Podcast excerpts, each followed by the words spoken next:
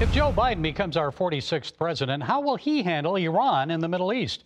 President Trump removed the United States from the Iran nuclear deal. He imposed stricter sanctions. He also ordered the killing of chief Iranian terrorist Qasem Soleimani.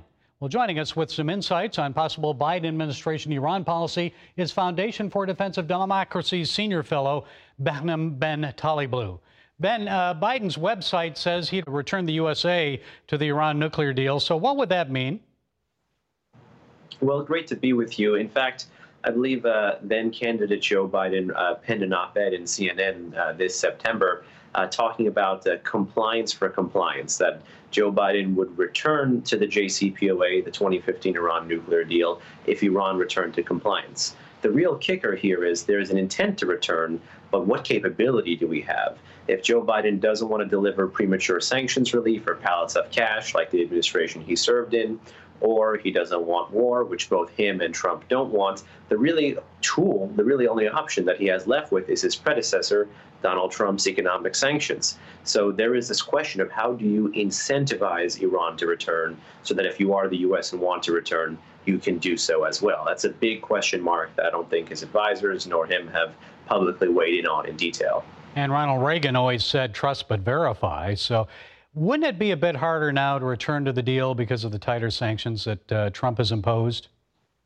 Well, it'd be much tougher to return to the deal for many reasons. The sanctions are one, but honestly, Iranian bad behavior is another. And perhaps maybe the third and most important is that the JCPOA, even though the U.S. left it in May 8, 2018, the Iranians and the Europeans have continued to act like that ghost of a deal still is alive and still in force. And what that means is uh, in October, uh, at the UN level, the international arms embargo lapsed on Iran. Now, the U.S. has an executive order blocking the Iranian weapons transfers or imports. Uh, but if a Joe Biden administration wants to go back into the deal, they could easily lift that executive order. So there's a different nuclear reality, different nuclear facts on the ground today as Iran's program has expanded. And of course, there's a different international reality. So uh, a potential Biden administration is going to face an uphill battle even dealing with Iran. Well, and the different reality, of course, in the Middle East. How would our allies in the Persian Gulf, the Sunni regimes, handle that? After all, we've seen several of them uh, sign a peace deal with Israel. How would they view this?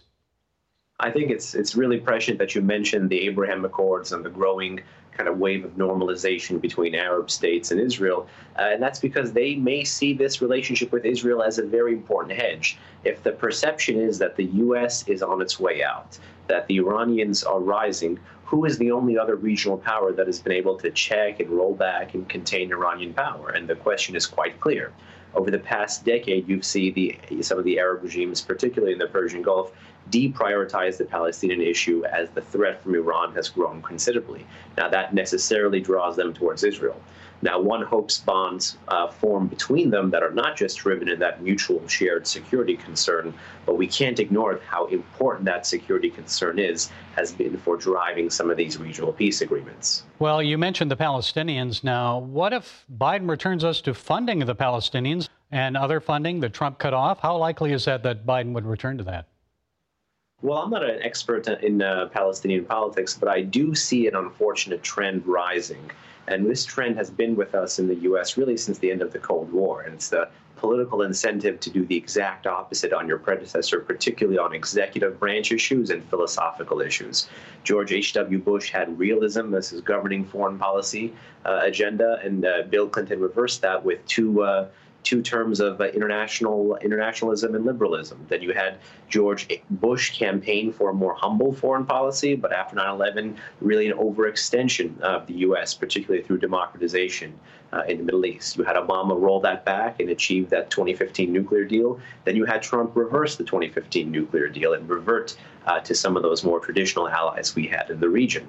So it's likely that Biden may actually try to undo uh, some of the gains Trump has made in the region. It's unclear how that may uh, flesh out with respect to the Palestinians here, but I think a return to the 2015 Iran nuclear deal and a return to the Paris climate deal uh, is something they're seeking. So if there's something at the executive branch that they can do easily, uh, it, it, could actually be within the realm of possibility. And, and I'm sure Israel is very concerned about this, uh, everything unraveling. Uh, because obviously they did not have a good experience with the Obama administration. Your thoughts on that?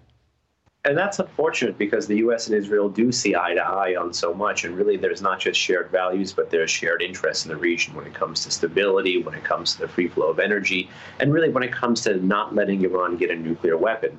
So one hopes that politics can be put aside uh, in 2021 and beyond, and uh, these states can actually focus on some of these uh, shared security and other uh, goals in the region. Um, one has to be aware, of course, that the Iranians are quite adept at exploiting cleavages, and they may want to flesh out some of these cleavages in the international community. Uh, when the U.S. left the nuclear deal, Iran tried to isolate the U.S.